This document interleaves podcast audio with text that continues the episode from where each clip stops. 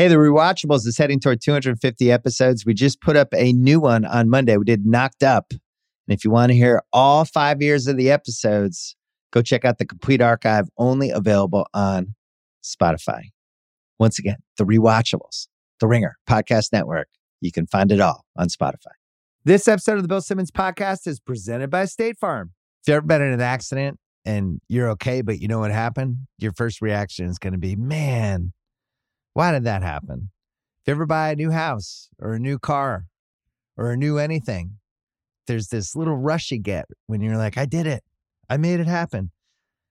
But really, the only words you need to remember are like a good neighbor, State Farm is there. State Farm has options to fit your unique insurance needs, meaning you can talk to your agent to help choose the coverage you need, have coverage options to protect the things you value most, file claim right on the State Farm mobile app and even reach a real person when you need to talk to someone. Like a good neighbor, State Farm is there. Learn more at statefarm.com. This episode is brought to you by Monopoly Go. It's halftime and the scoreboard's not looking good.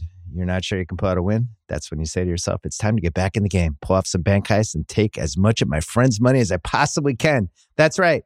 The hit mobile game, Monopoly Go, lets you compete with your friends to be the biggest tycoon ever. I might do this with my high school friends. We used to play Monopoly all the time. It's the Monopoly you love, but on your phone anytime with tons of new twists, including leaderboards to compare your progress. There's so much to do. Play on countless dynamic Monopoly boards, make your friends bankrupt by smashing their landmarks with a wrecking ball, charge other players rent for your iconic properties. Maybe you'll even play against me. I'm great at Monopoly. You could even work with your friends to crack open community chests and in tournaments to get extra rewards. Get back out there, put on your game face, download Monopoly Go now free on the App Store or Google Play. We're also brought to you by the Ringer Podcast Network. Put up a new rewatchables on Monday night. We did Knocked Up, me, Juliet Litman, Craig Horlbeck. The new categories have been great. Thanks to everybody who suggested uh, one of them. Coming up on this podcast, we're going to talk about game three of the NBA Finals, which I just attended. And then my daughter is going to pop on at the end to give us her breakdown of the latest season of Stranger Things. It's all next. First, our friends from Pearl Jam.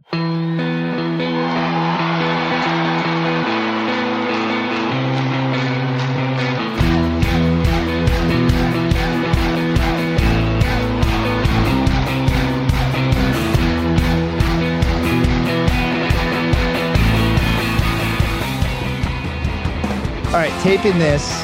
It is 1204 ET. I guess it's Thursday now? Mm, It's Thursday. Kevin O'Connor is here. We just attended game three of the 2022 finals. A game that, as we were walking back home, my dad said, Thank God you got him for the podcast because I got nothing left. and it's midnight and I just want to go to bed. It was a draining game. This Celtics team, man, 21 games in the playoffs. And this game was a was like an appetizer sampler plate of what it's been like to go through this with this team for the last two months. They looked amazing. It was all coming together. They're running. They're they're up early. It looks like they're going to go up by thirty. They let the other team back. Nope, they're up again. Halftime, feeling good, not awesome. Should be up more. in Third quarter, completely fall apart. One of the dumbest quarters I've seen them play all Blow year Blow the lead, lose it. blow the lead. Seven point play by the Warriors. Oh my God, are we going to blow this? And then all of a sudden they get their shit together. But as they're getting their shit together, balls flying around. There's loose ball scrums that are like rugby Mhm. matches. It, it was you just never feel safe with this team, but I think that's why I love them. It's like an S and M relationship. KOC. I've never done S and M. I think this is what it's like. You're just tortured. You have like the nipple clamps on, and you're Were, just were like, you inspired by the guy who had the wrestling mask on today? Is, is that, is that what made you think of this? machine and eight millimeters come. I I just I've never seen anything like this team. Did you ever feel like they had this game in hand until Never. three minutes left? Of course Never, not. right? Well, you can't feel that way, first of all, against a team with Steph Curry and Klay Thompson, especially at one point when those guys looked like they were going to light it up. yeah. And, and like Klay did get some pretty open shots off those screens and handoff actions in the second off. In the second half, it's just not all of them are going to go. Sometimes that's what it is in the NBA, make or miss. And ultimately, though, for Boston, just though, make or miss cliche me? I did just, I Wow, just think that- it's, the- it's the it's truth. early. I was going to say that two minutes it- from now. it's, tr- it's the truth, Bill. But ultimately, here for Boston, though, once again, a resilient team. right? I mean, like that seven point play in the third quarter as part of a 12 0 Warriors run when it went from, like, I believe it was a Celtics lead by eight at the time, and then it was a 12 0 run. It was this 82 71 at the time, then a 12 0 Warriors run that made it 83 82. But right after that, Celtics had an 11 6 run. It's just up and down constantly. And I mean, for Boston, though, I think even, you know, despite those runs, they felt like a more prepared team to me, the way they were at- attacking the Well, Warriors. they definitely helped. went bigger. Yeah, Definitely. they they were doing this thing where they they took Williams out basically at the three minute mark of the first Yes. and third quarters, so that they could go a little smaller and then bring him Mhm. back with some size because the Warriors don't really have a backup center. But I, the fact that Curry and Klay felt like they made 53s in this game, Mhm. they really only made 11. They Yeah. were allowed 11. But I don't know if they get that Klay game again. Russillo and I talked about him in game two, and I was like, I think there's going to be a game in this series where he doesn't have it, and they're going to have to bench him in crunch time. The guy they benched was Poole. Hmm. They played Klay over Poole, but it was the same kind of thing where they tried to have some defense and some size. Yeah. They didn't have rebound. I mean, the, the big story of this game Warriors had 31 rebounds, Celtics had 47. They had 15 offensive. It felt like they found something with Rob Williams and uh and Grant together. That worked really well. And Rob looked like, like I said to Russillo, he was like 67% the last game. Yeah. I felt like he was in the 80s in this game, maybe even 91, 92. Well, I mean, like throughout the series, you know, there was a stat I put out, you know, there's 1.7 points per, you know, pick and roll for the Warriors when Steph Curry faced the drop coverage by the Celtics, which has been weird to see Boston doing that as much as they have. But in this game, you know, they were playing up a little bit higher with Rob Williams. I thought he did a really good job. Except for the third quarter when they dropped on like, it felt mm-hmm. like 15 straight Warriors Yes. made threes. And not all of Ime was, I thought Ime was going to have an aneurysm in the sideline. it, it, it it's strange how they've decided to go with that type of scheme on defense against the greatest shooter of all time and yeah. And, and yet, like you, you say, well, if you switch screens, well, then Steph Curry is one of the greatest isolation, most efficient ISO scorers in recent league history. You can you can blitz that, but the Warriors have shredded teams when they're Yeah. blitzed. So there's only so many answers. And I think for Boston, I mean, we'll see how the series develops. They could always pull out a more aggressive scheme later in the series. Maybe you don't want to do that too early. You might want to save it for the right moment. But I, thought the adjustments Boston made, you know, with Time Lord playing higher in those pick and rolls, it, it was the best he's looked in quite a while. How many blocks? He had four blocks, four loud blocks. And his timing on those yeah. as One seemed like a goaltender, but they didn't It- it- it. yeah, uh, was that the one that went out of bounds? Yeah, that that that on the Yeah. Curry yeah. floater. I mean, it was I close. had a pretty good sure. angle on that. It was pretty close. Yeah. They usually call that a goaltending. The uh so from a Celtics from a strategy standpoint, they really rode Jaylen in the 1st Mhm. quarter, and he was great. I mean, he had 17 in the first quarter. Yeah, he only f- finished with 27. But yeah, what did you see? What were they doing with Jaylen? Because they were trying to get him downhill, trying to get him on pull ups. Well, I mean, it, in general, you know, whether it was against Draymond or somebody else, in game two, we saw the Warriors overhelping a lot of the time. And so Yeah. they were attacking a matchup knowing help was coming in order to create, you know, motion or get the ball moving or to get driving kicks. And they did a great job in that in this game. But in terms of attacking Draymond, like that was the adjustment the Warriors made in game two. They moved Draymond off in onto Jaylen Brown. Defending Jaylen Brown did a really good job in that game. And yet in this game, they used that against him. So you're going at Draymond from the perimeter, so he's out of a help position Yep. more frequently. And so I thought the Celtics, um, they came out looking like a totally prepared team, knowing what the Warriors did in game two, attacking that help coverage. And for Draymond, once again, like he had another poor game. Game one looked like a liability. Game two, he was maybe second best player on the floor behind Steph Curry. And game three, a liability again on offense. Celtics obviously aren't worried about him behind the arc.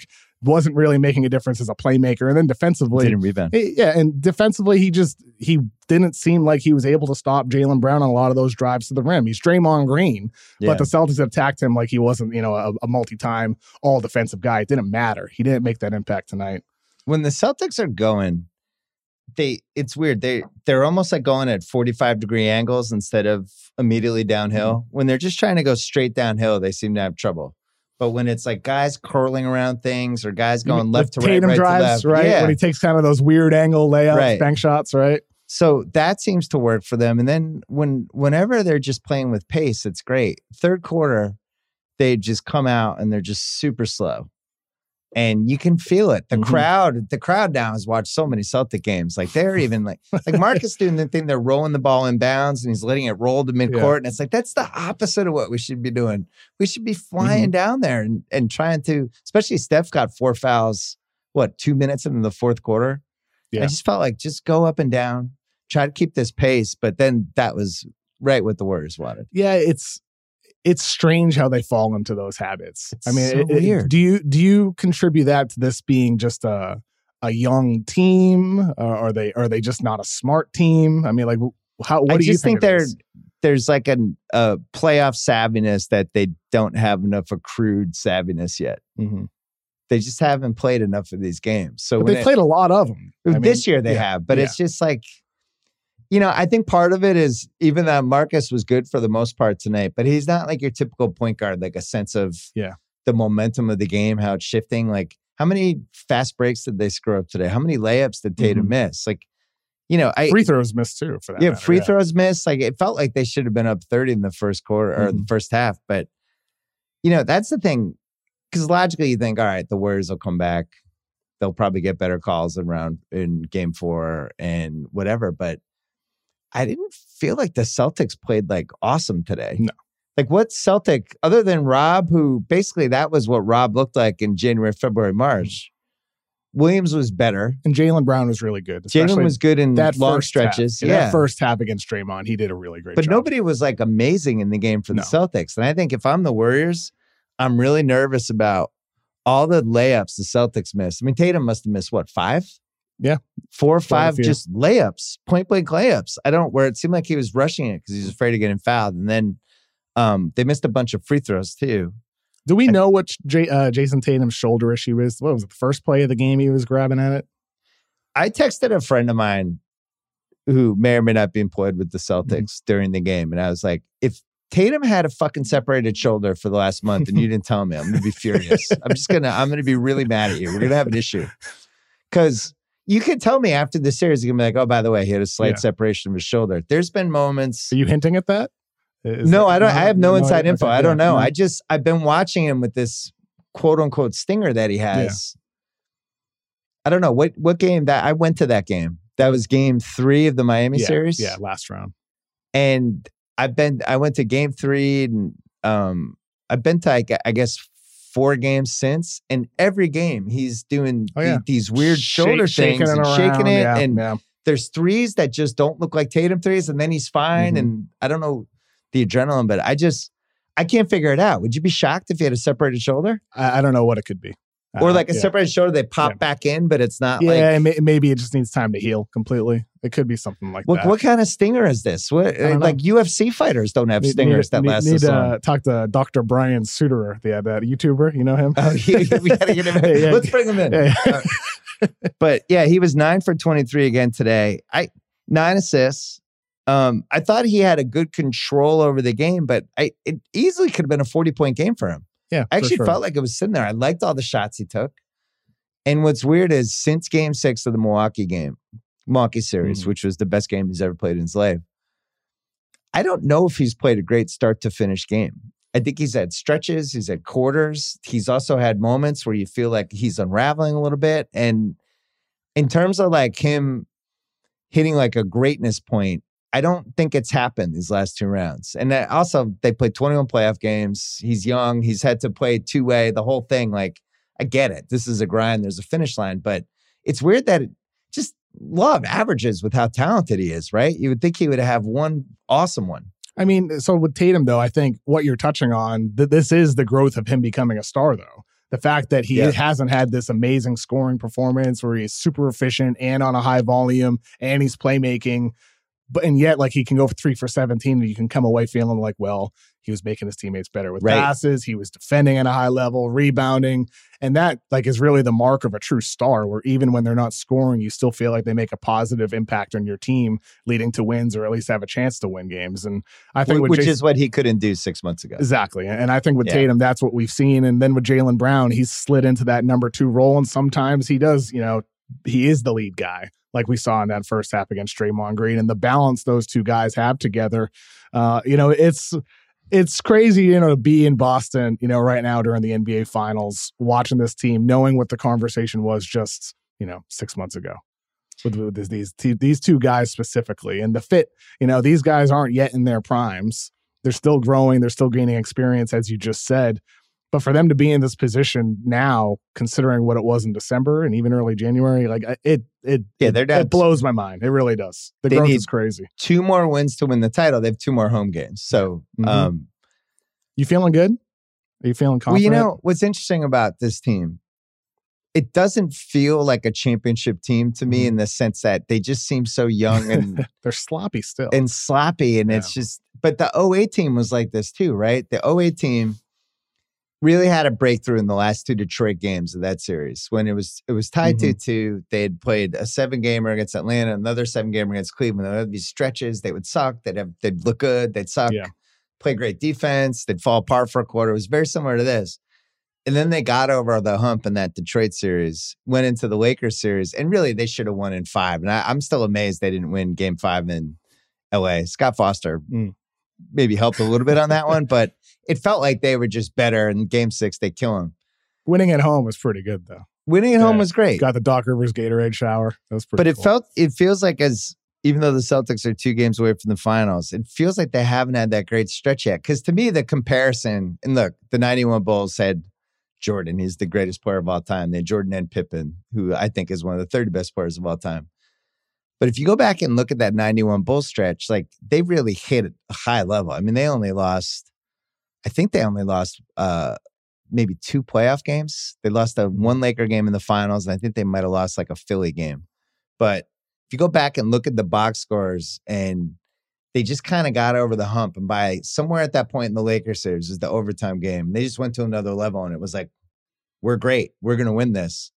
I haven't seen that yet from the Celtics. We we have the stretches. I don't know if this team is great. We might look back and think it's amazing that they had Jaylen and Tatum and all these role Mhm. players, and we're like, man, that team was loaded. Jesus, Yeah. but I don't, I don't know. I don't know if they can close this. Well, I I, wouldn't be shocked if they lost the series. No, of course not. No, Like the Warriors come with the experience of winning the NBA Finals, and they have you know one of the greatest players of all time in Stephen Curry. Oh my And- god! and we, and Klay can- remind me to talk about him later. And Klay can still go off. I mean, you mentioned he could have a stinker of a game. He could also have a 45 point performance. Like Yeah, Klay's you still know- capable of that. I was thinking about this because something you the, the, to me the true definition of being great is consistency. Mhm. I think anybody can be great every once in a while, but like we we've watched Tom Brady for 20 years. What made him great was how consistently very good to great he was, right?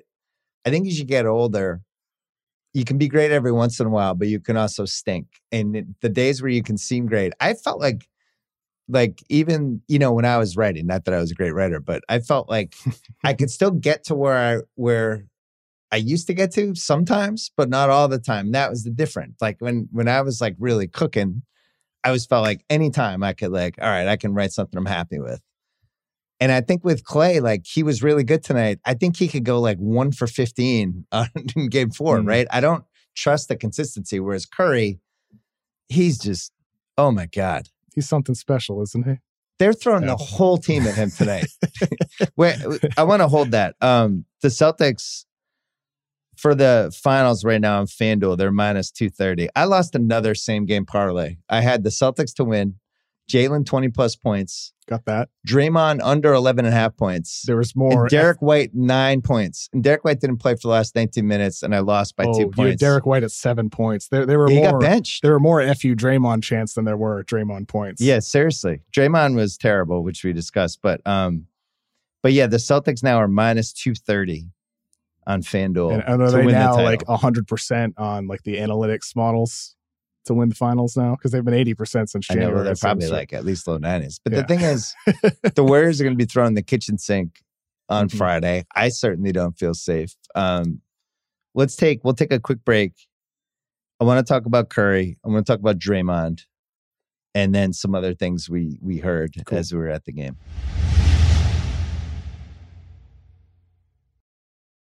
We talked about Curry.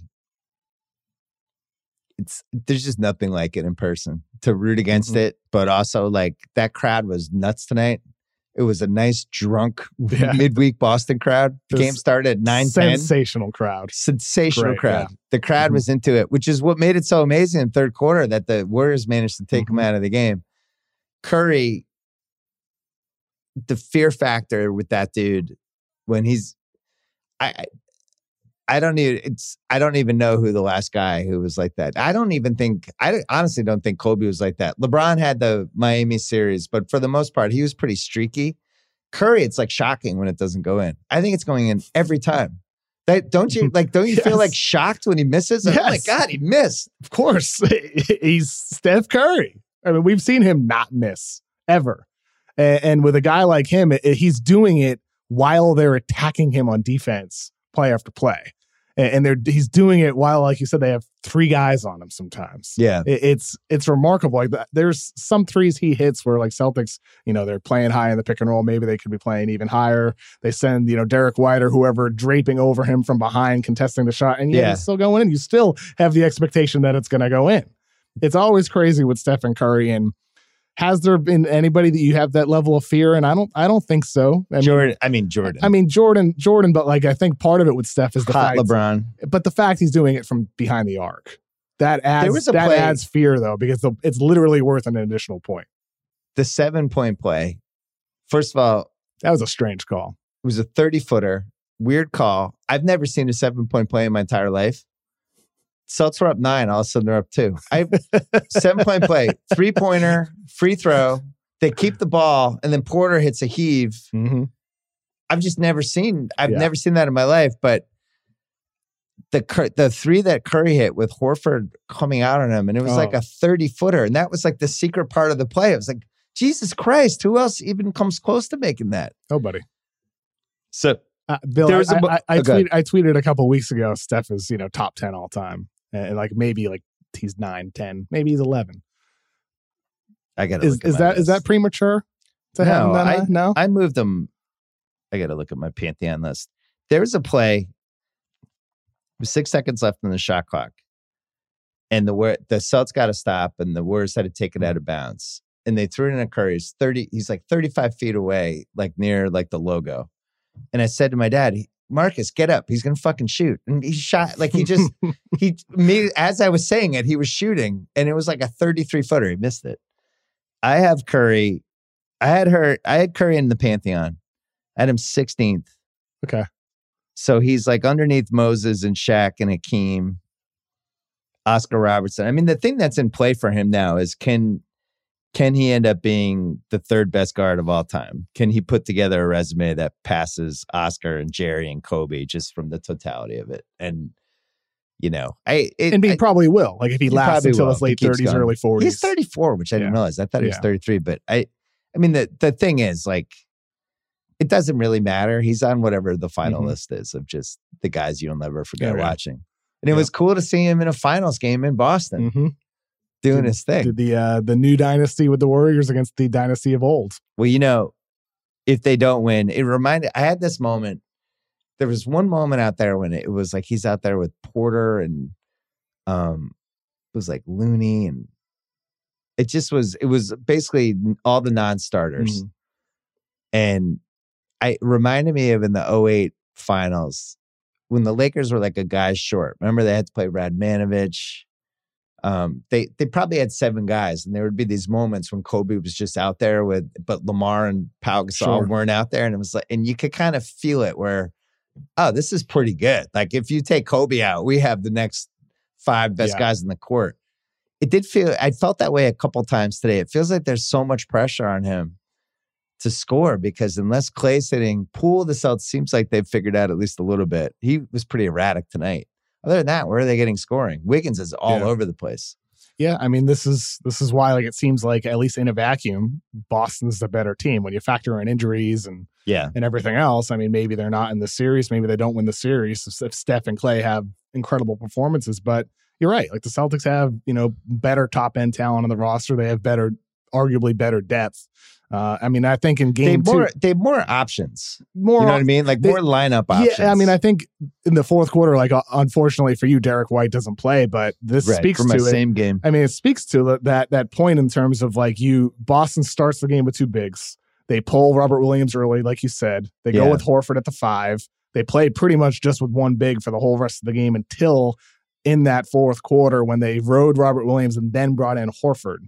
And played with two bigs again. But you can't you, like you can't have Derrick White out there with those two guys. It just hurts your spacing too much. Maybe even just with Well, time he missed he either. missed one wide open three, and we never saw him again. Yeah. because Yeah. Curry was, even though I thought he was doing a good job, He did on a good job. Curry was still I mean, hitting, De- hitting shots. Derrick White made him work. Yeah, and, I mean, and that also speaks to also the greatness of the performance by Steph. Like he's getting worked by Derrick White. Derrick White's making things hard on him. He's still flourishing, and he's being attacked on defense. And he has three guys on him sometimes. Well, remember in the 2015 finals, Dellavedova was having a moment where he was falling around. You remember that Cleveland team? Oh, yeah, like yeah. Kyrie, Kyrie was the, the- out. the tiny, speedy, annoying guard, right?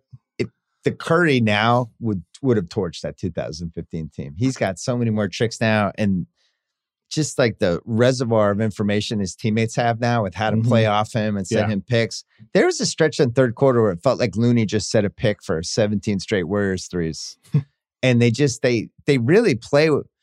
I, I would actually be a little discouraged if I was the Warriors after that game, only because I thought they did some pretty good stuff offensively.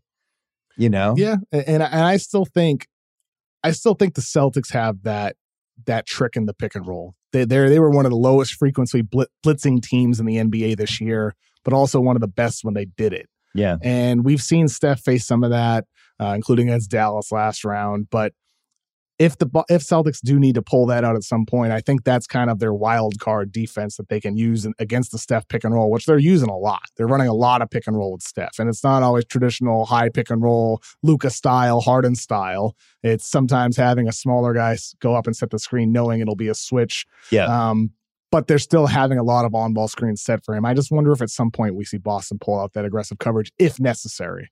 It just feels like they're saving it to me, like considering they're doing so much drop. That's interesting. Yeah, because seven games, you want to at Yeah. least have a couple and, more and looks. if, and if you do that starting in game one, you're going to wear yourself out. that was like uh, Bud in the Buck series. He kept trying to add stuff, and then by game seven, he's like, "Eh, There's back, out, ran out, back yeah. to my game one strategy." ran out of options. Yeah, Warriors only took 15 free throws. The Celtics took 24. I Boston was attacking a lot more too. yeah, I felt like the game was pretty fairly called today. There was there was two flimsy Curry calls that I didn't love. Um, but I also thought Tatum, you know, he only took six free throws. They like he could have ended up with 16 free throws in the game. So I considering how loud the crowd was, I thought it was pretty fair that the Warriors were 15 for 40 from three. And I think in the second quarter, Kerr just put all his shooters out because he was like, We're gonna get blown out. Maybe we can hit some threes. And it actually worked. They kept it, I don't know, it was what was it, within like nine or 10 at Mhm. halftime? Yeah. Um, they don't have that. th- this is where they really miss, I think. Whatever Kuminga is three years from now, it's like they could bring that guy in a Mm. time machine. They need like an athletic wing with size who can get them offensive rebounds and some athlete moments. They just don't have it. Yeah, they, they are missing that, and you know, Kuminga also could provide some of that shot creation too. Yeah. And he's not a prime, might not be a primary guy in three years, but if he follows a like a Jaylen Brown like trajectory, Right. and can at least do a little bit of it in two or three years, that that would be you know of great benefit for them. Because right now, like you said, Jordan Poole, erratic. They're just a little slow, small. Yeah, they're a smaller team, and Klay. I mean, I love Klay, but like off the dribble, he's just a non-factor right now. He- Yeah. he, can't create off the bounce. For And you. Klay, he had zero points in the first quarter. He finished with 25. I actually thought there was a moment when it felt like, is Klay, is Klay kind of back? And then it faded away. I think, you know, like Jaylen Brown as a rookie, he played 12 minutes a game in the playoffs, right? Tatum in that 2018 playoffs, I think he mm-hmm. was playing like 27, 28. And they desperately needed him to take over in the series. And he just wasn't ready yet. He was young. Kuminga's, I think, further away than both of those guys. But if you're a Warriors fan or if you ran the Warriors or you're one of the owners or whatever, would you feel like you might have left the title on the table here by not making a move at the deadline? Like you're a guy short, and would you redo that if the whole goal is to win a title? You think like the Lakers traded away 130 picks for Anthony Davis for the bubble title, and now they're in shambles for the rest of the decade. If I was a Warriors fan, I don't think they realized they were going to be this close to a title. They- like, could Myles Turner have helped this team? of course, Could I don't know anybody who could have Derek- had some size? Derrick White. Derrick White. Mhm.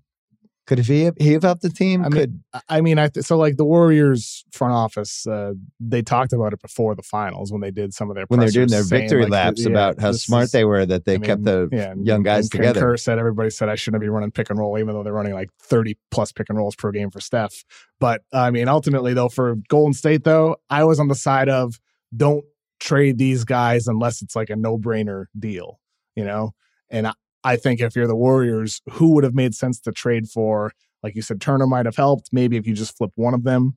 Um, could you have gone for Bradley Beal? Maybe not because he dealt with that wrist he was hurt he was hurt. yeah. He didn't look like anywhere near the same guy. So I don't know who who was the option aside from like some high end role players. Well, what really type and what type of player is it? Is it like a like for instance, could they have gotten Jason Richardson?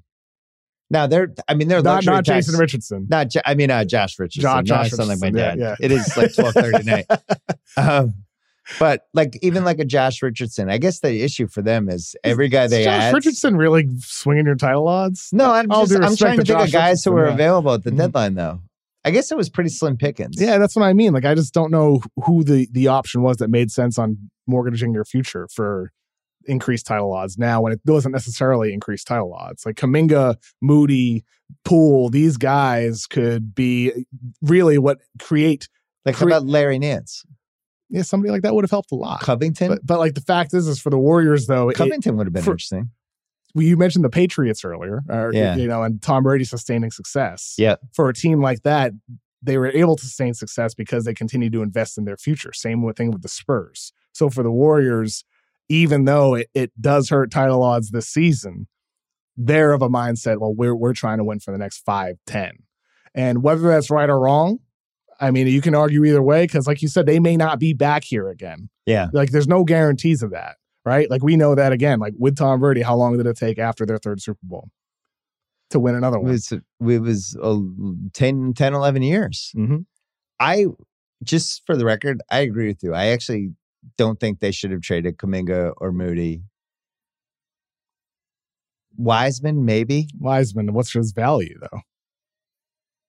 I don't know. Pretty, pretty, pretty close to zero, considering like the money he's making too. I think they pick. played it correctly because you couldn't have predicted the Middleton thing. And I think Milwaukee is honestly better than both these Mhm. teams. Yeah. You couldn't have predicted that. And you couldn't have predicted whatever the fuck happened to Phoenix. It finally came out all the COVID stuff Oh, today, yeah. which we'd been hearing for Uh-huh. a couple weeks. Yep. One player tested Uh-huh. positive for I wonder who the one player was. um Just look at the box score. yeah. Um but yeah, you have those two moments and all of a sudden they're playing for the title. But I to me, I wonder if if they're in like a 2008 Lakers kind of moment where they made this the Lakers made that Gasol trade, got a couple couple breaks, went all of a sudden they're in the finals, but you could tell they didn't have the right roster yet. And maybe the same thing for the Warriors. I think the And- thing And by the way, they can still win it.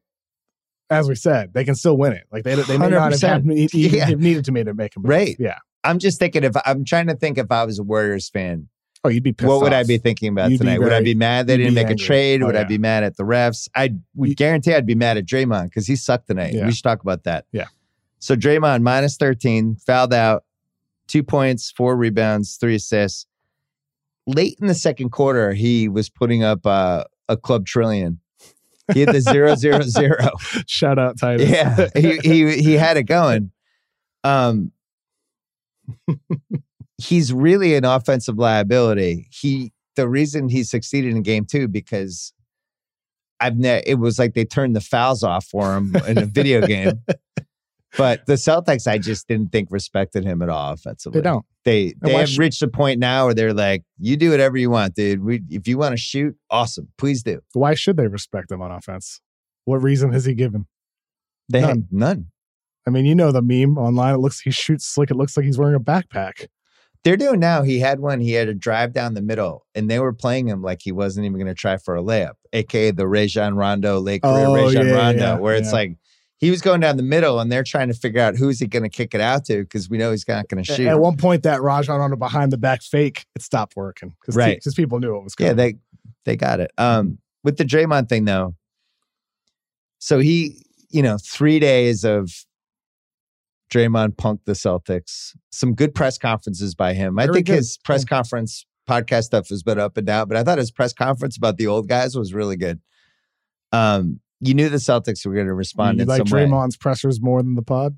I haven't listened to the pod, but I like his pressers. Um, the uh, he comes out, the crowd is ready for him, which we knew. Oh yeah, they were ready. So I was thinking because I've been they, to a, had, they had a chance a minute in. right, I've been to a lot of these Celtic games with the villains on the other side, especially in the playoffs. It's it's not a hatred for him, like you know, like Sampson before the '86 game six, like the crowd fucking wanted to kill him. Bill Laimbeer after he punched Bird in '87, same thing. They wanted him to die. Like that was you could feel it. It was you know. This was more. It felt more like fun.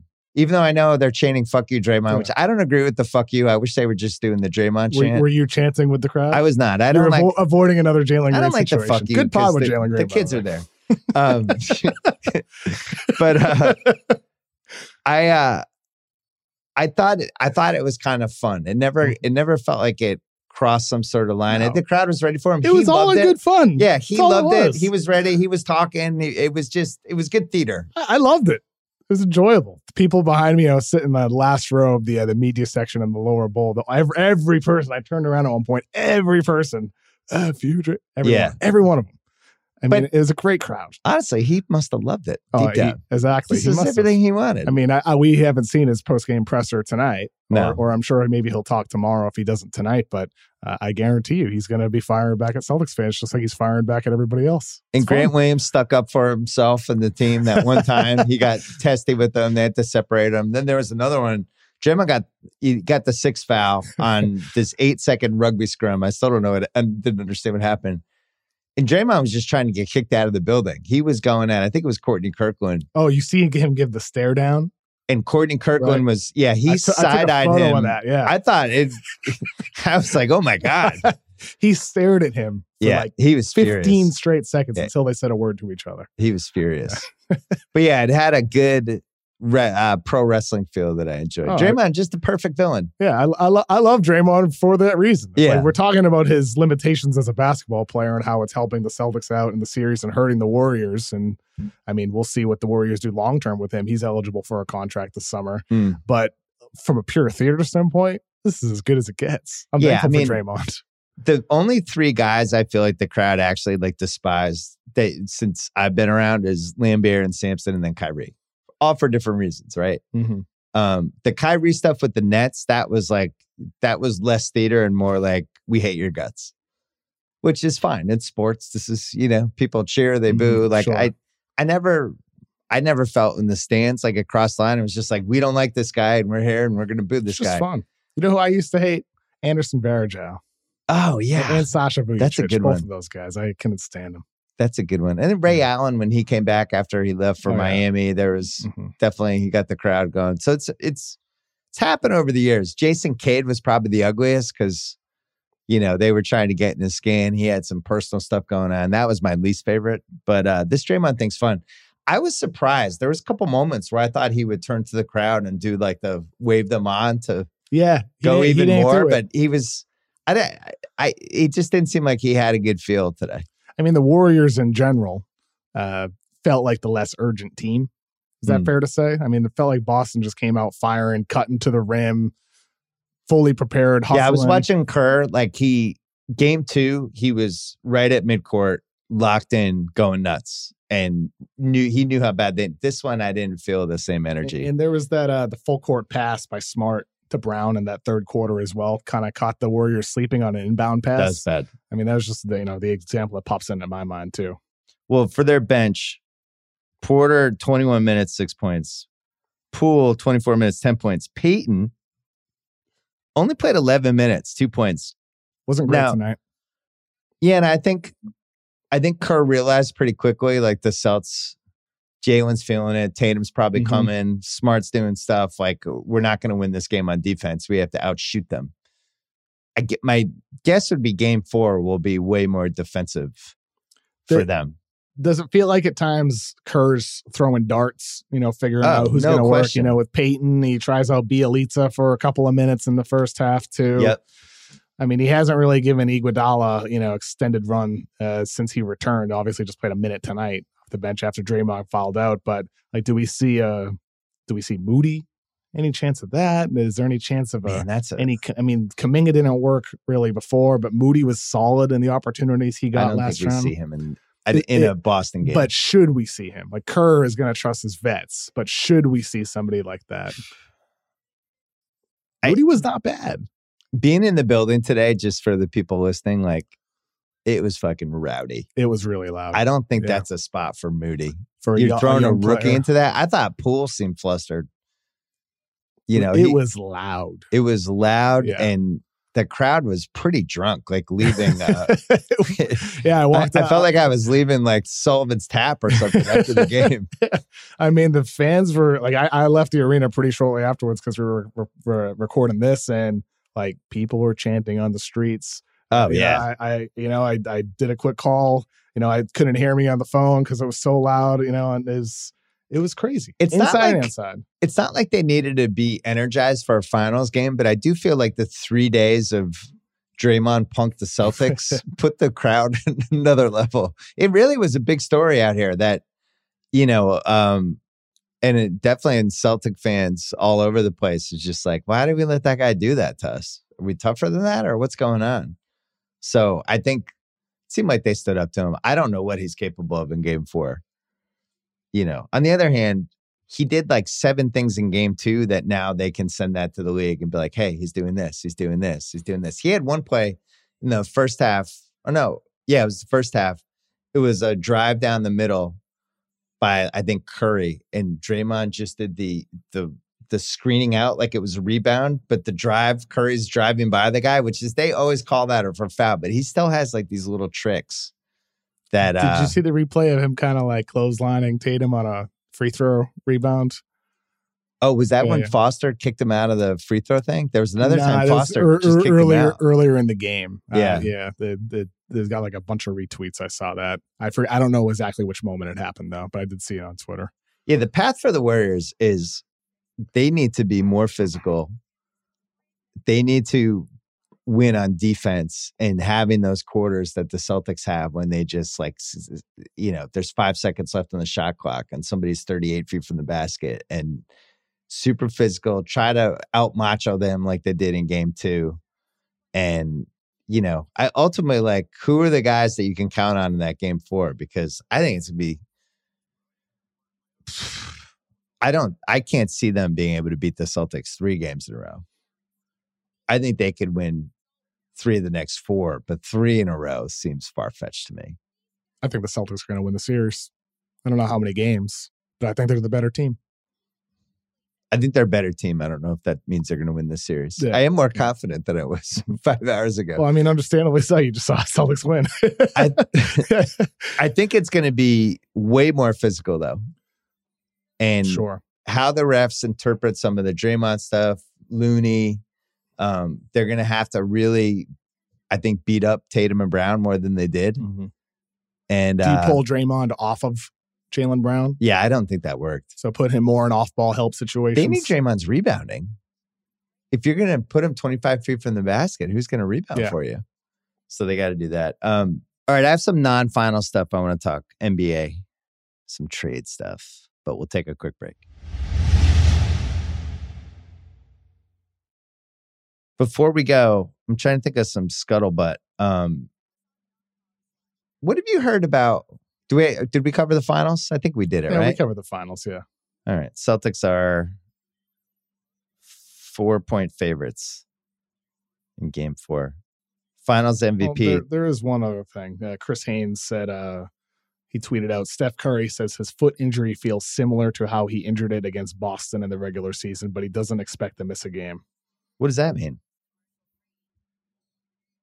So he re injured the foot? yeah, he said that five minutes ago at his post game presser. That's from Chris Haynes who tweeted that out. Yeah. Then uh Klay Thompson said, Klay Thompson said, real classy, good job, Boston, about all the F bombs in front of the kids. I agree. I don't I don't like the F bombs. I wish just do the Draymond chant. Just do the Draymond. Mm-hmm. Go like I don't I don't love the swearing because there were some kids there, you know. And I Yeah, kid, kids kids know swearing. They got TikTok. His foot injury feels similar to how he injured it against Boston in the regular season. That's not great. So you think he got hurt on that rugby scrum? Yeah, that's the play where Draymond was given the stare down afterwards, right? Did the was and did anything illegal happen on that play? I don't believe so. No. Um, any scuttlebutt that you hearing at these finals, the last three games? Um, yeah, I reported some stuff on the Ringer this week, uh, on Monday in my article about uh, Utah. Um, had reported Yeah, the, that's a weird one. the the Bulls are an, another team that has some interest in Rudy Gobert. I know it was reported today. Forgive me, I forget who said it. That the Jazz aren't really exploring offers for Mitchell right now, but they are listening about Gobert, which connects with what I've said. It seems like Gobert is the more likely guy, at least at this moment. Yeah. Um, but you know, we know Danny Ainge over the years. He does his due diligence on on everybody. So I'm not sure how much to read into that. Um, other than that, what else we get? We talked earlier about the uh, the Sun stuff. The Blazers with the number seven pick seems like they're seeking out a lot of possibilities to move that. They want to help and build around Dame. Uh, I'm not sure who actually is acquirable. I mean, like they're talking, they're telling teams about people like Beal and LaVine.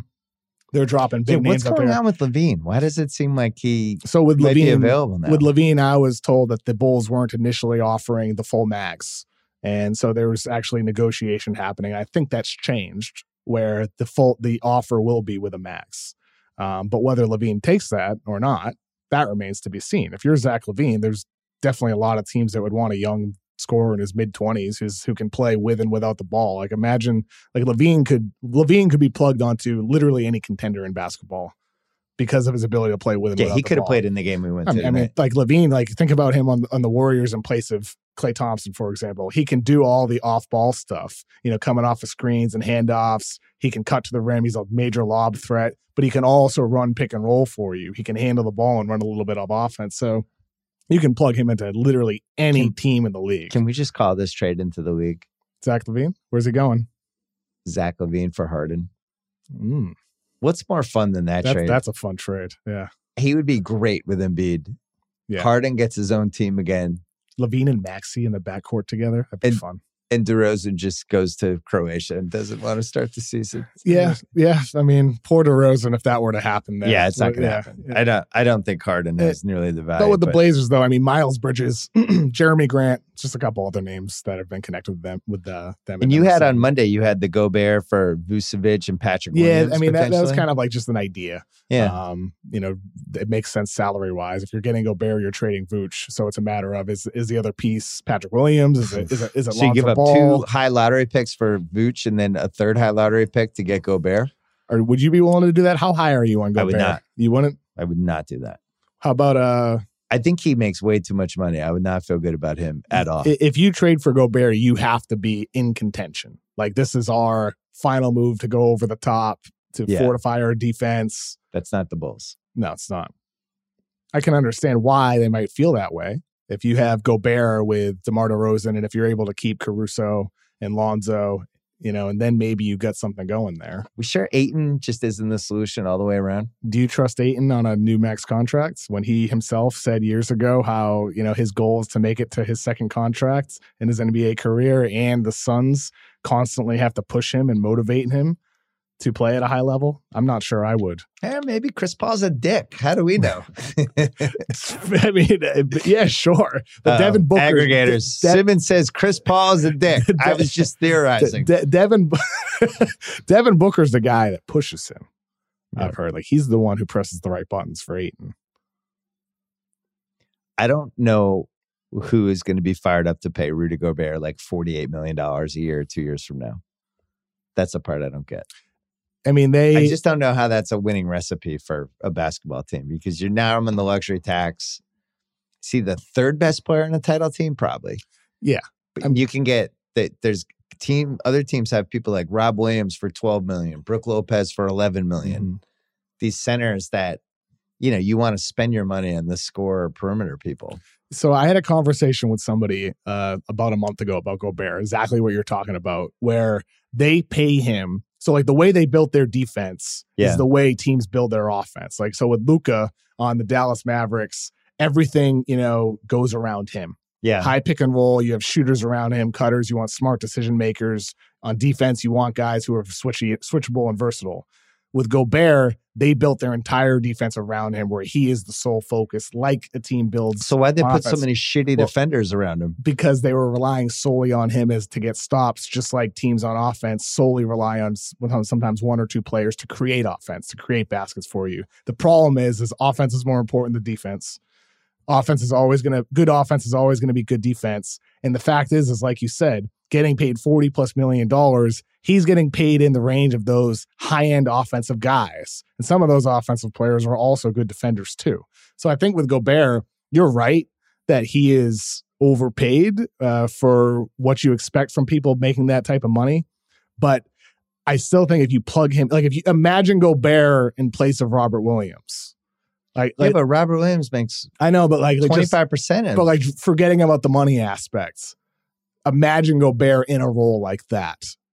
That that's that's where if you're a team, you can look at him as kind of the final potential acquisition to go over the top, have a dominant interior force on defense, and a guy who's a lob threat on offense, and a great screener, great rim runner, and everything else. So Can I give you a couple trades? sure, Gobert trades. Utah calls Milwaukee and says, "We'll trade you Donovan Mitchell for Jrue Holiday right now." Hmm. Interesting. Who says no? I mean, if you're Kyle, turn if, the if- fucking if- camera if, on. If you're Utah, I'm not doing that deal. I want picks, and Milwaukee doesn't have the assets to give up. Who's up. more of a winning player? I have Jrue ranked higher than Donovan so, Mitchell. so you're making I might have been messing around with the trade value column for three, four hours in the. okay. I mean, without words, just the rankings. Not, so- I don't know if I'm capable of writing So the words anymore. so you're you're saying if you're making that deal, if, if you're Utah, you're trying to still win. If you're Milwaukee, I think you hang up. Really, hang up.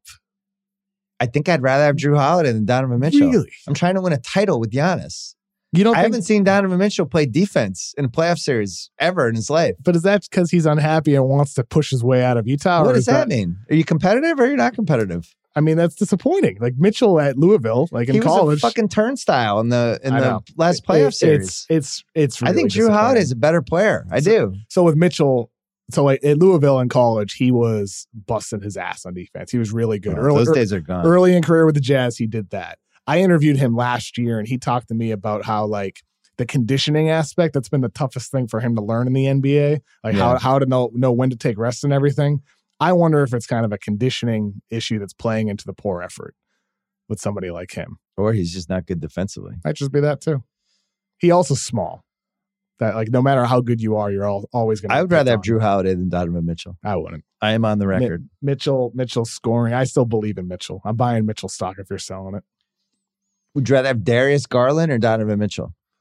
Darius Garland, younger, Right. better deal. But think about this. And and if you're Cleveland, uh, I wouldn't want to trade for Mitchell. I don't think he's going to want to stay there long term. Mitchell's a big city yeah, that's guy. fair. Would you rather have LaMelo Ball or Donovan Mitchell? Lamelo Ball on the rookie deal, factoring that in. Yes, Would you rather Pascal Siakam or Donovan Mitchell? Hmm, that's interesting. I mean, Siakam. You'd rather have Siakam. I would too. Yeah, I'd rather, I'd. I'd rather have Siakam. Yeah, but that is that's an interesting thought though for Toronto, considering their roster.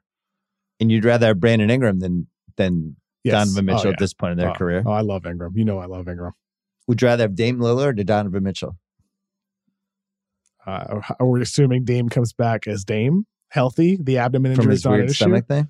Are we assuming that, or are we? Yeah. Is that in question? This is my point is I don't think people think, oh, if they trade Mitchell, there I don't know if they're if his value is anything close to what Yeah. people seem to think it is. and so many teams have guards, Yeah. or shot creators, right? And, and I think for Utah, like that's where that Danny Ainge is going to feel out the market, and it's very possible he feels that Rudy Gobert can bring in a greater return than Donovan Mitchell for all the reasons that we're talking about the concerns about his defense, the size, will he stay on this new team?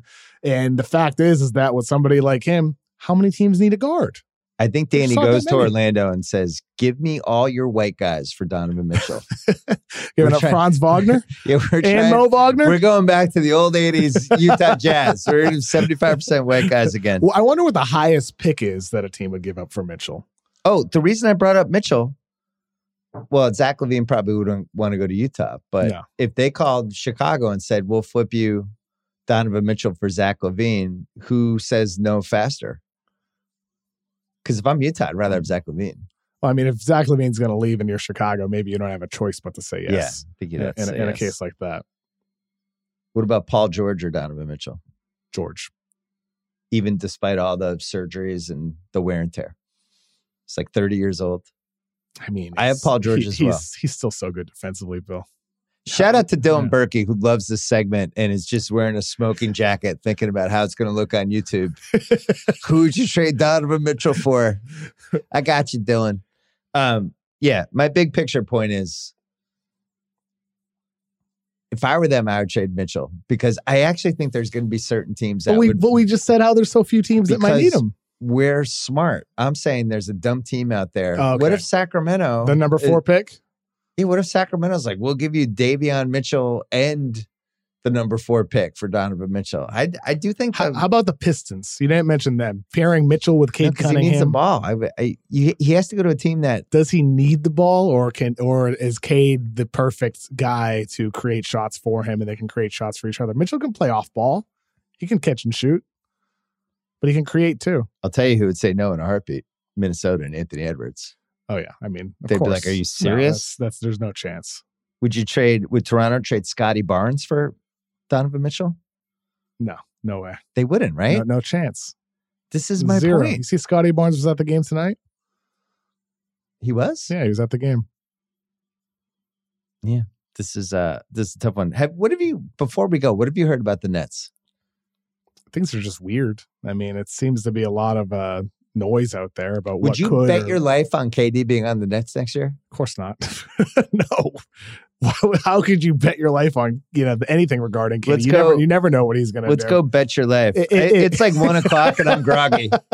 bet your life. Would you bet on Giannis being Milwaukee yesterday? I would. Yes, I would. Luke on Dallas, yes. Jokic Yes. on Denver, yes. Curry on Tatum, Embiid, Morant, Evan Mobley. I've just listed eight Yeah, guys. yeah, I'm yeah, positive okay, they're going to be on their team. Your Devin. Booker, Cade Cunningham will be in Detroit next Yep, year. Yep.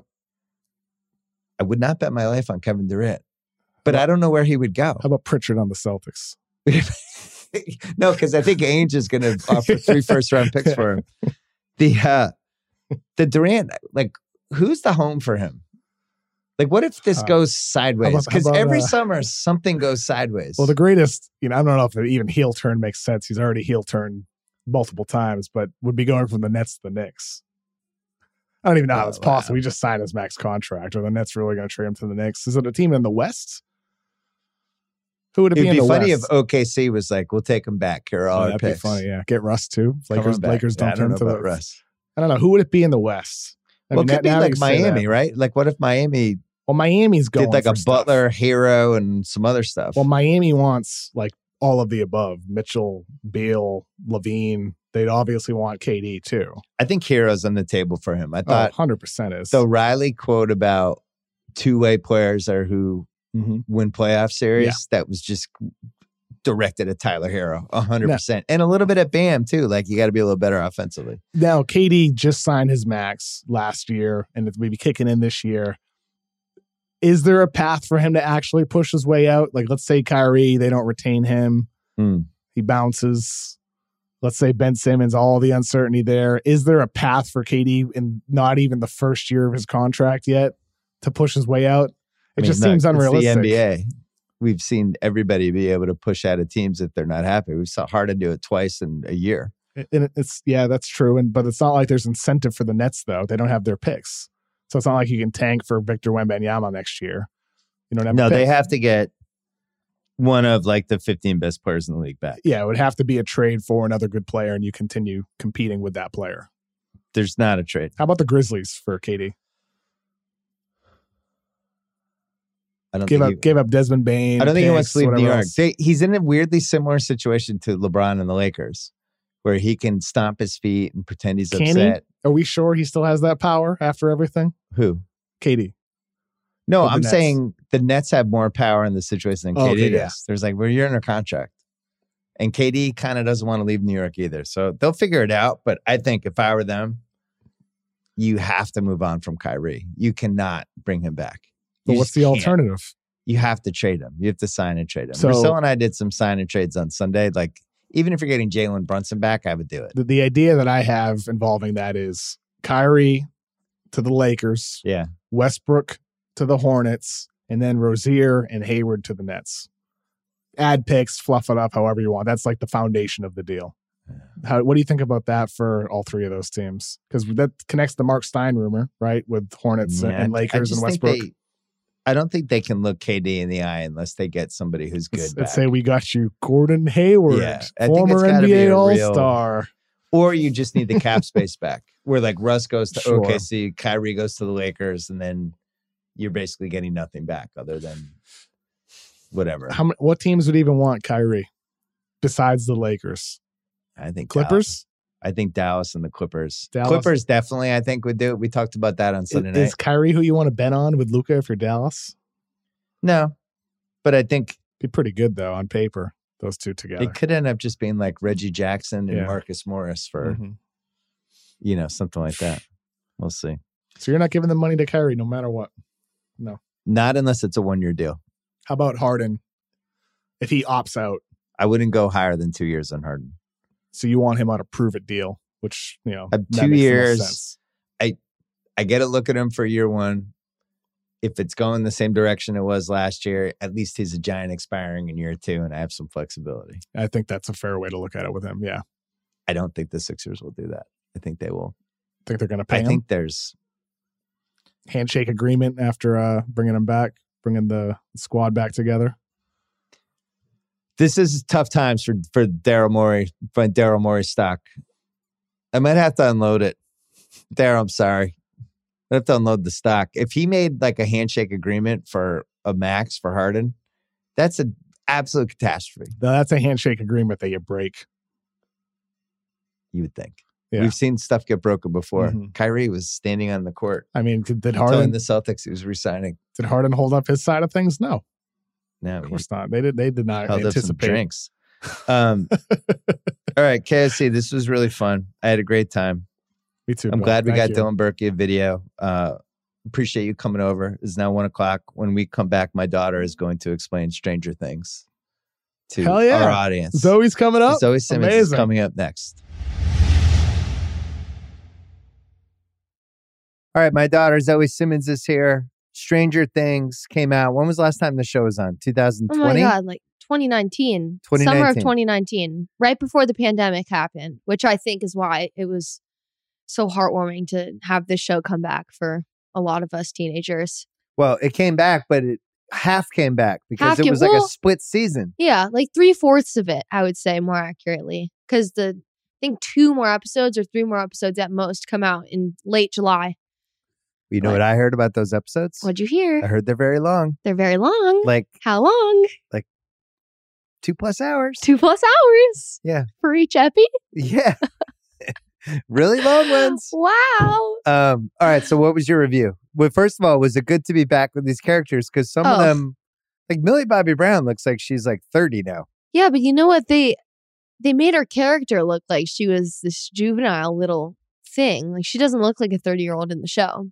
Although it's very strange. She looks a lot like Joyce, who's um Will's mom in the show. Mm. Well, Very that's not good. She was like 15 the last time we saw her.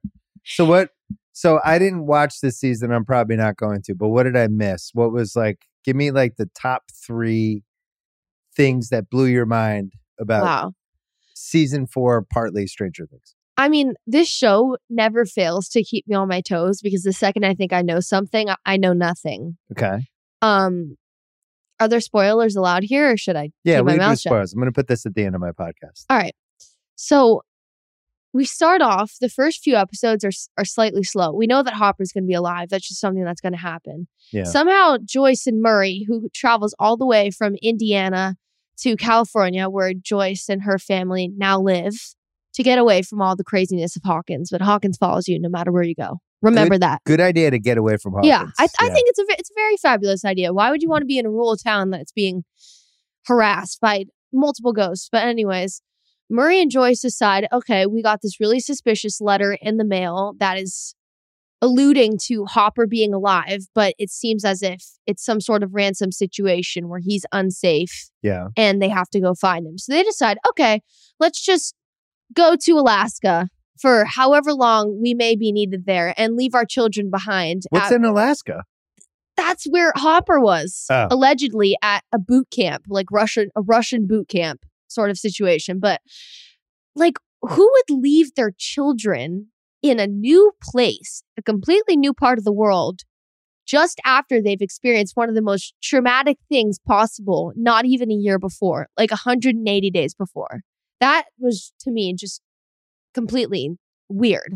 What was the traumatic thing 180 days before? Oh, when the entire mall lit on fire and they watched multiple people die and things from an underworld come up and try to eat them. Yeah, probably. that weird thing. So probably not leave the kids behind. wouldn't leave the kids behind. That was just strange in itself. But this season taught us about the upside down in ways that we had no idea existed.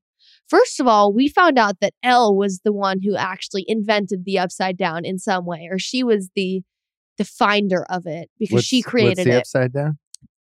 Oh, Bill, Yeah, I don't. what the hell? I don't watch the show.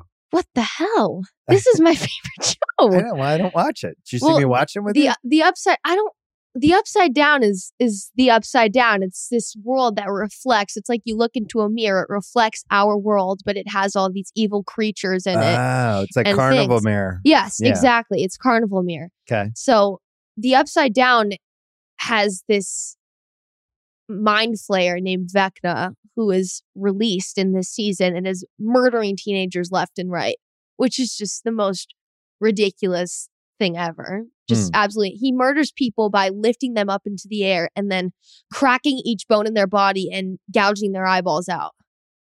So multiple teenagers were discovered murdered in this way and that obviously didn't go down well for our, our favorite little teenage squad up in Hawkins. So why do teenagers like a show so much where teenagers just get murdered with their eyeballs coming out of their Well, heads? you know what my issue, my only issue with this season was it was a lot more scary and ghost oriented than any other season before because the seasons before they were more sci-fi like yeah. you know, it it wasn't like being brutally murdered, but in this season we saw multiple brutal murders from this Vecna So like. R rated or PG thirteen? I'd definitely go with a PG thirteen. Not like for a show Halloween that where like we've grown up, I've grown up with these kids. Yeah. like these are these are my family on screen practically because I was watching the show when they were just the same age as I was, and now they're twenty one at oldest. And I mean, I guess it makes sense for the show to be more intense in a murderous way, but that innocence that I was very used to back in 2019 when season three came out was kind of lost because it's a lot more intense of a TV show to watch. Like I was nervous watching it on my own, and I've never felt that way with Stranger Things. wow. Yeah. Nervous? I was nervous. Like- I was really like nervous. I was watching the last episode and I was with you li- Oh, I. I called him an instant after I finished and I was really scared, but I think we should talk about the last episode because Okay, let's hear it. it was absolutely terrifying. So in the last episode, there's three different things going on. Joyce and Murray are in Alaska trying to save Hopper from this high tech hidden prison, this Russian prison where they're just being treated like animals, being Yeah. abused, being blah, blah, blah. They're doing all this work for the Russians. Somehow Hopper murders like 10 different Russian soldiers with no shoes on and hardly any materials with a gun that he found. He escapes. They find him, they take him back. And then the Russians' tactic was to try and murder the 10 most problematic prisoners with um, an, an animal from the upside down. So they basically put 10 Russians or 10 Russians capt captives or American captives in this chamber with an upside down animal who just rains havoc on them. Who And was the animal? Was it like a pit it bull? was it was it's they there were these demodogs Oh. back in season two. And it was like a version of a demodog. It was just it was the strangest thing I've ever seen. And they basically made a show out of it and just watched all of the people get murdered, except for Hopper because he knew how to escape from the demodog. So he somehow takes over the entire Russian prison, escapes with Joyce and Murray. He's free. That happens in the be this very is beginning hilarious to hear this all described because this sounds it's like the, the, most dumbest show I've ever ridiculous, heard. but it's so not dumb. what it's is a demodog? a uh, demodog. It's eh, you don't understand. You Just don't keep going. understand, so just don't even just don't Fine. even talk about I, it. can I adopt a demodog? Is there like, are they like rescue you dogs? want a demodog? I don't- Demodogs What- are, is it are better or worse murderous. than Murph? Eh, demodogs don't poop, so I Yeah. think that there's some advantage there. But anyway, so they escape. They escape Hopper. Hopper safe. That's an A plus part of the show. Great. But then somehow four of the characters get stuck in the upside down. Oh no. They've found that at the sites of the murders of these teenagers, because they're trying to solve Vecna, of course, they find that at the sites of the murders is where you can enter the upside down. There are portals to get into the upside down. So four of them fall into it. Steve is the first one who just ends up falling into one of the traps and, and is in the upside down. And he can't get out because there, there are these murderous birds that are trying to guard all of the gateways because they're trying to keep him in there so Vecna, Vecna can murder him. Did he see the Sacramento Kings in there? Sacramento Kings. They're the worst NBA team. I think they're in Oh, the wow. upside down. They, they might be up They've there. been in there since like 2006. Keep going. So Steve is in there. Robin or Nancy follows him next. Then Robin follows Nancy. And then the new guy on our show, I can't quite remember his name, but he is like the New guy. the new guy. We'll call him the new guy. Yeah. And he's the one that's being convicted for all these murders because they think he's a Satanist who caused all of these deaths. yeah, I heard there was like a Satanist That's- element that's to the what Stranger they Things. they uh, I allegedly don't like Satan. I don't stuff. like Satan stuff either. See, it's like getting creepy. Yeah, But they think like kind of messes with you. allegedly that he was a Satanist and he was murdering all these people, which in reality was not the case. Vecna was doing it and he was just the butt of that. But they all end up in the upside down. They're trying to escape. And there was this incredible cinematic scene where they somehow can communicate with the four other people that aren't in the upside down, but they are in the same spot as the upside down people are. It's like they're in the mirror world, but in the same house. They all went to Nancy's house, and the four that were in the upside down were in Nancy's house. But then the other four, like Dustin and then Max and Lucas, were in the real world, and they could vaguely hear Lucas talking. So they start communicating. this sounds like the Memorial Day party you went to with the 20 bodyguards.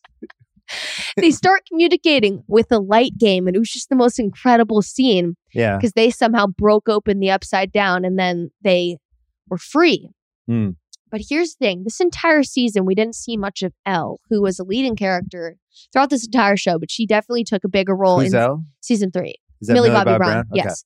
So Elle actually ends up being recaptured by Papa, which is the guy, the hospital guy who Yeah. originally gave her her powers. Right. She gets recaptured by him because she has lost all of her powers due to overuse when she tried when she murdered the um the monster from season three and closed the gate to the upside down, which the Russians were like trying Kawhi to break through. Yeah. Kawhi Leonard lost his powers after the 2019 finals.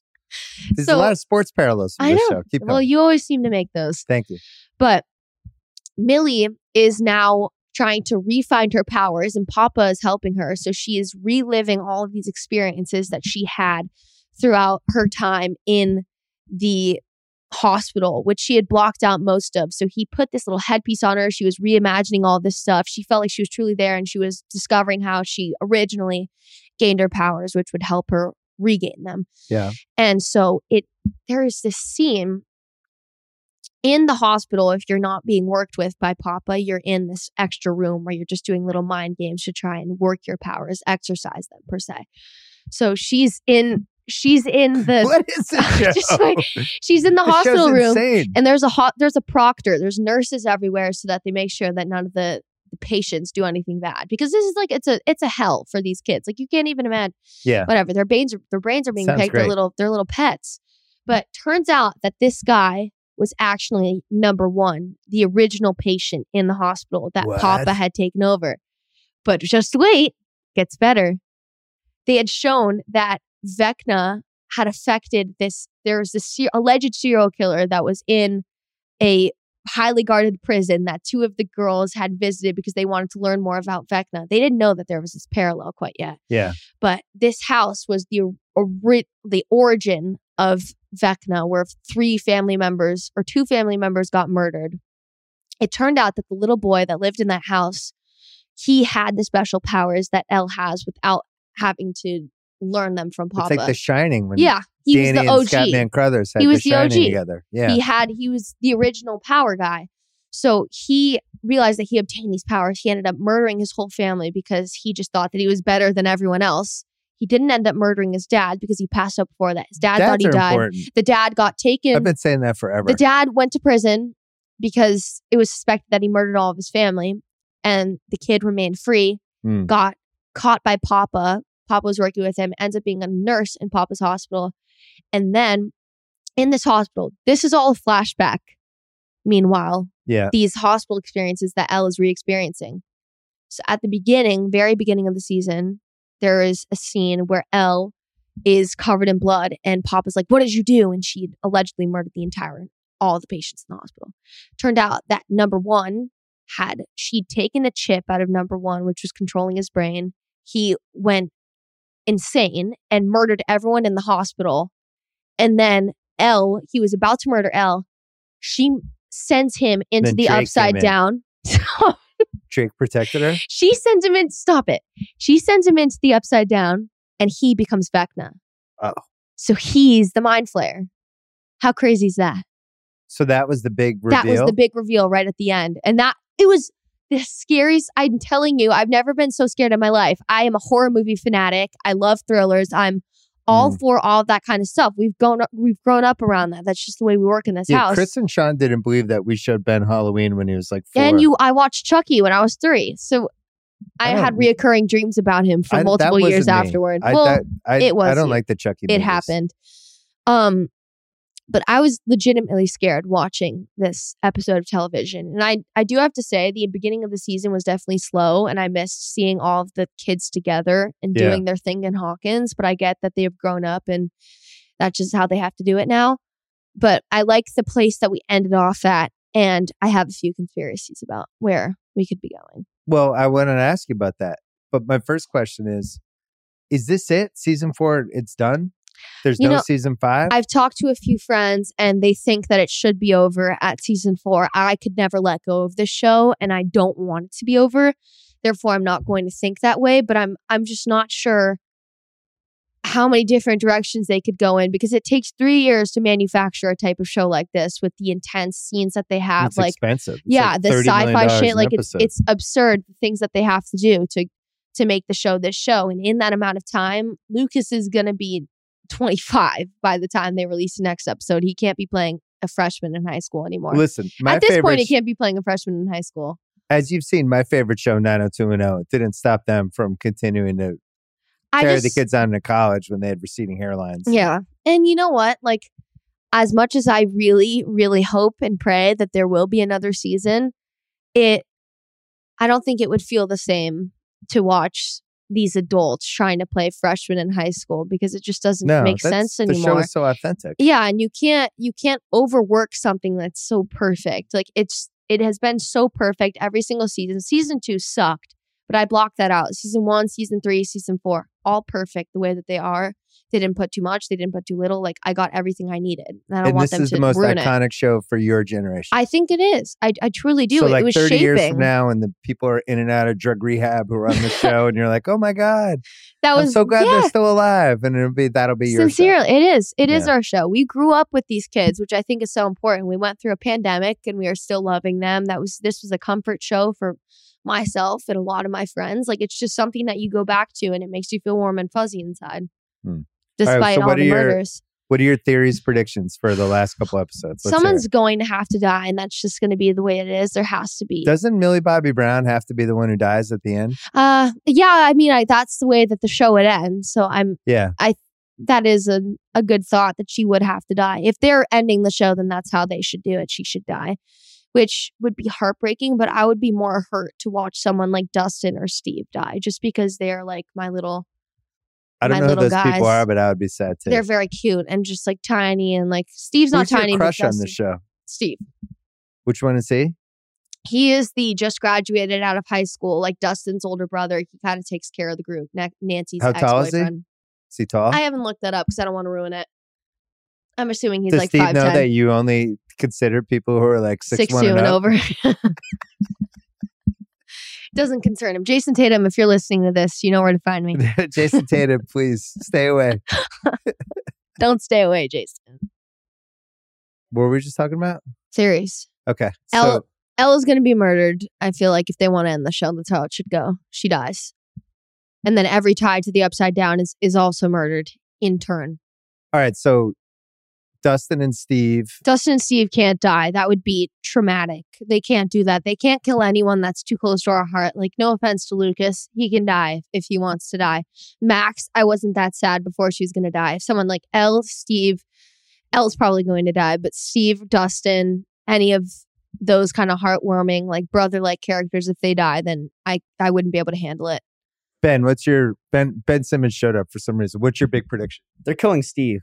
It's happening. I don't think I promise that you they're killing Steve. No, but I think that'd be more heartbreaking than like beneficial to the show. I don't see why they'd do something like that. Because it's a heartbreaking. Because Yeah, they're but they don't. kill Eleven. 11's the. Yeah, but this, honey, the show's gonna be over.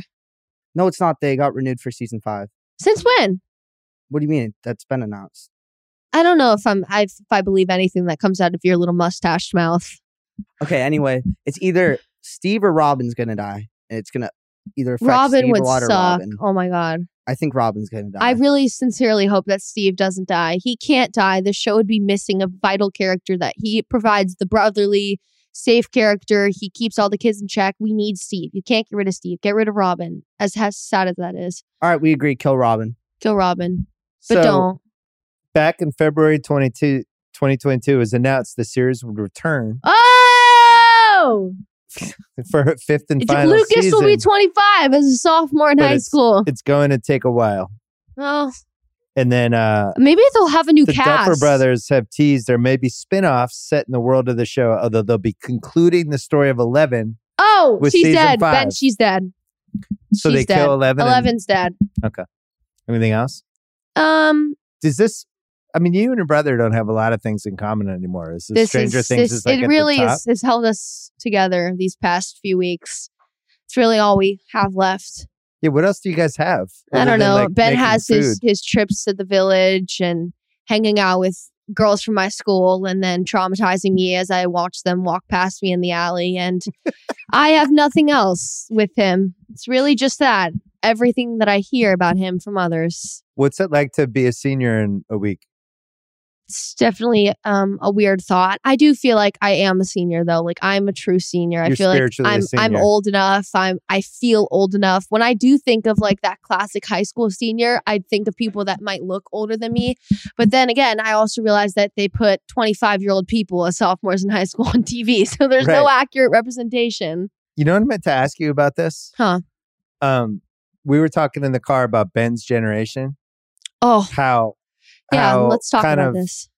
a little reckless they are. Like they're It's not even reckless. It's like 12 and 13 year olds think that they should be behaving like 18, 19 year olds. And it's ridiculous to me because there are these vital years in your life between ages 12 and 15 and a half where it's like you're awkward, you're ugly, you don't quite know how to talk to the other well, Ben's sex. pretty handsome. I mean, He Ben's handsome, but you're awkward, you're ugly, you don't know how to talk to the other sex. You like don't go out to parties. You you're very aren't self conscious. you're self-conscious. You're like and it's it's vital. And it's like you have some sort of obsession with some sad TV show like Grey's Anatomy or whatever it may be, but it's like you are a sad human being. Like you are a shell of yourself for these years.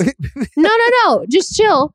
And then the rest of your life is great, but it's like you need these few years that you look back on. You're like, okay, like life was sort of shitty, but there were a lot of good moments, and I needed that to be who I am today. Because if I grew up too quickly, I wouldn't appreciate what I have now. Like Ben has probably experienced just as much as I've experienced as a 17 year old, and he's 14. You look too old. You dress too old. Ben, you don't have a mic. You're not allowed to talk. Um, wait. I think part of the problem is the pandemic well, because of course, the 12 and 13 year olds. They, if you were like sixth, seventh, eighth grade during the pandemic, you're trapped in the house. yeah. You don't get that like a little bit of an exploration. So Yeah. now, like all of a sudden, you come out and you're in the eighth grade and you've been trapped in the house for two years. Yeah. And now it's you're like, like, I got to go out. I got to go here. I got to go there. And you've had that time to like go through your ugly stage without anyone looking at you and then Yeah. fixing it because you're so focused on yourself in that time where it's like you're just working on yourself, making yourself better. But I feel like it's important to be ugly and be ruthless and be like not know what you're doing in front of other people because it's shaping. I think my ugly stage lasted for like seven years. Well, that's just you it was then. like probably till like my senior year in high school. well, you weren't doing too bad. Didn't you have two prom dates or something? I uh, just think it's it's important for kids to experience what kids should truly experience, and it's just all rushed nowadays, and everyone wants to be old. And then when you're old and you're doing all of this type of stuff for the rest of your life, you're gonna be like, why didn't I enjoy the years when I could have enjoyed my youth? I feel like I fully lived out my youth, and I don't think Ben's living out his youth in the way that I lived out my youth. Well, ben, I think Ben's living out like five youths. Ben Ben's living out being a terror to every security guard in any mall vicinity. He's laughing proudly. ben, just don't don't do it. like I dumb. wouldn't even dare. I still wouldn't even dare to mess with any sort of authoritative figure. Like it just blows my mind that like these these freshmen in high school don't realize that they're freshmen and that there is some sense of seniority. I also go to a pretty sheltered high school where it's like everyone's nice to everyone, but like kids need Well, to be that's like- reality checked. You mentioned that where because the two years got taken out the pandemic, They just they've the never hierarchy got they've up. never experienced the hierarchy either. It's like all these benefits that seniors and juniors get, we don't even get anymore because of the pandemic. Like we can't go off campus. There's no like extra part of being a upperclassman in high school. And I just wish that like I, I genuinely do think it's important for your character to not be hot your whole life. But like Ben has been attractive throughout the entire duration of his life. And I'm not saying that I was unattractive, but I wasn't as attractive as he was at his age. And he'll never experience like that feeling uncomfortable in him in himself and i feel like that's an important thing to experience because then you b- become more humbled and you're like not an asshole and ben's an asshole so Ben, you suck. Which one of you is more likely to take care of me when I'm much older? oh absolutely ben pointed this finger at me within three seconds i will be there at the hospital home and ben will be partying it up at a rooftop at century city he'll graduate from the century city grounds to to century city bar you do nothing Well, for this at least- family At least I have one of you. All right, so we'll do Teen Culture Awards for the half year at the end of uh, June. So start Yeah. start making your. Stranger Things, Don't Kill Steve, and Jayson Tatum. My number is two one. All right, thanks, Zoe Simmons. All right, that's it for the podcast. Thanks to Kyle Crichton for producing, as always. Thanks to Dylan Berkey and Steve Cerruti.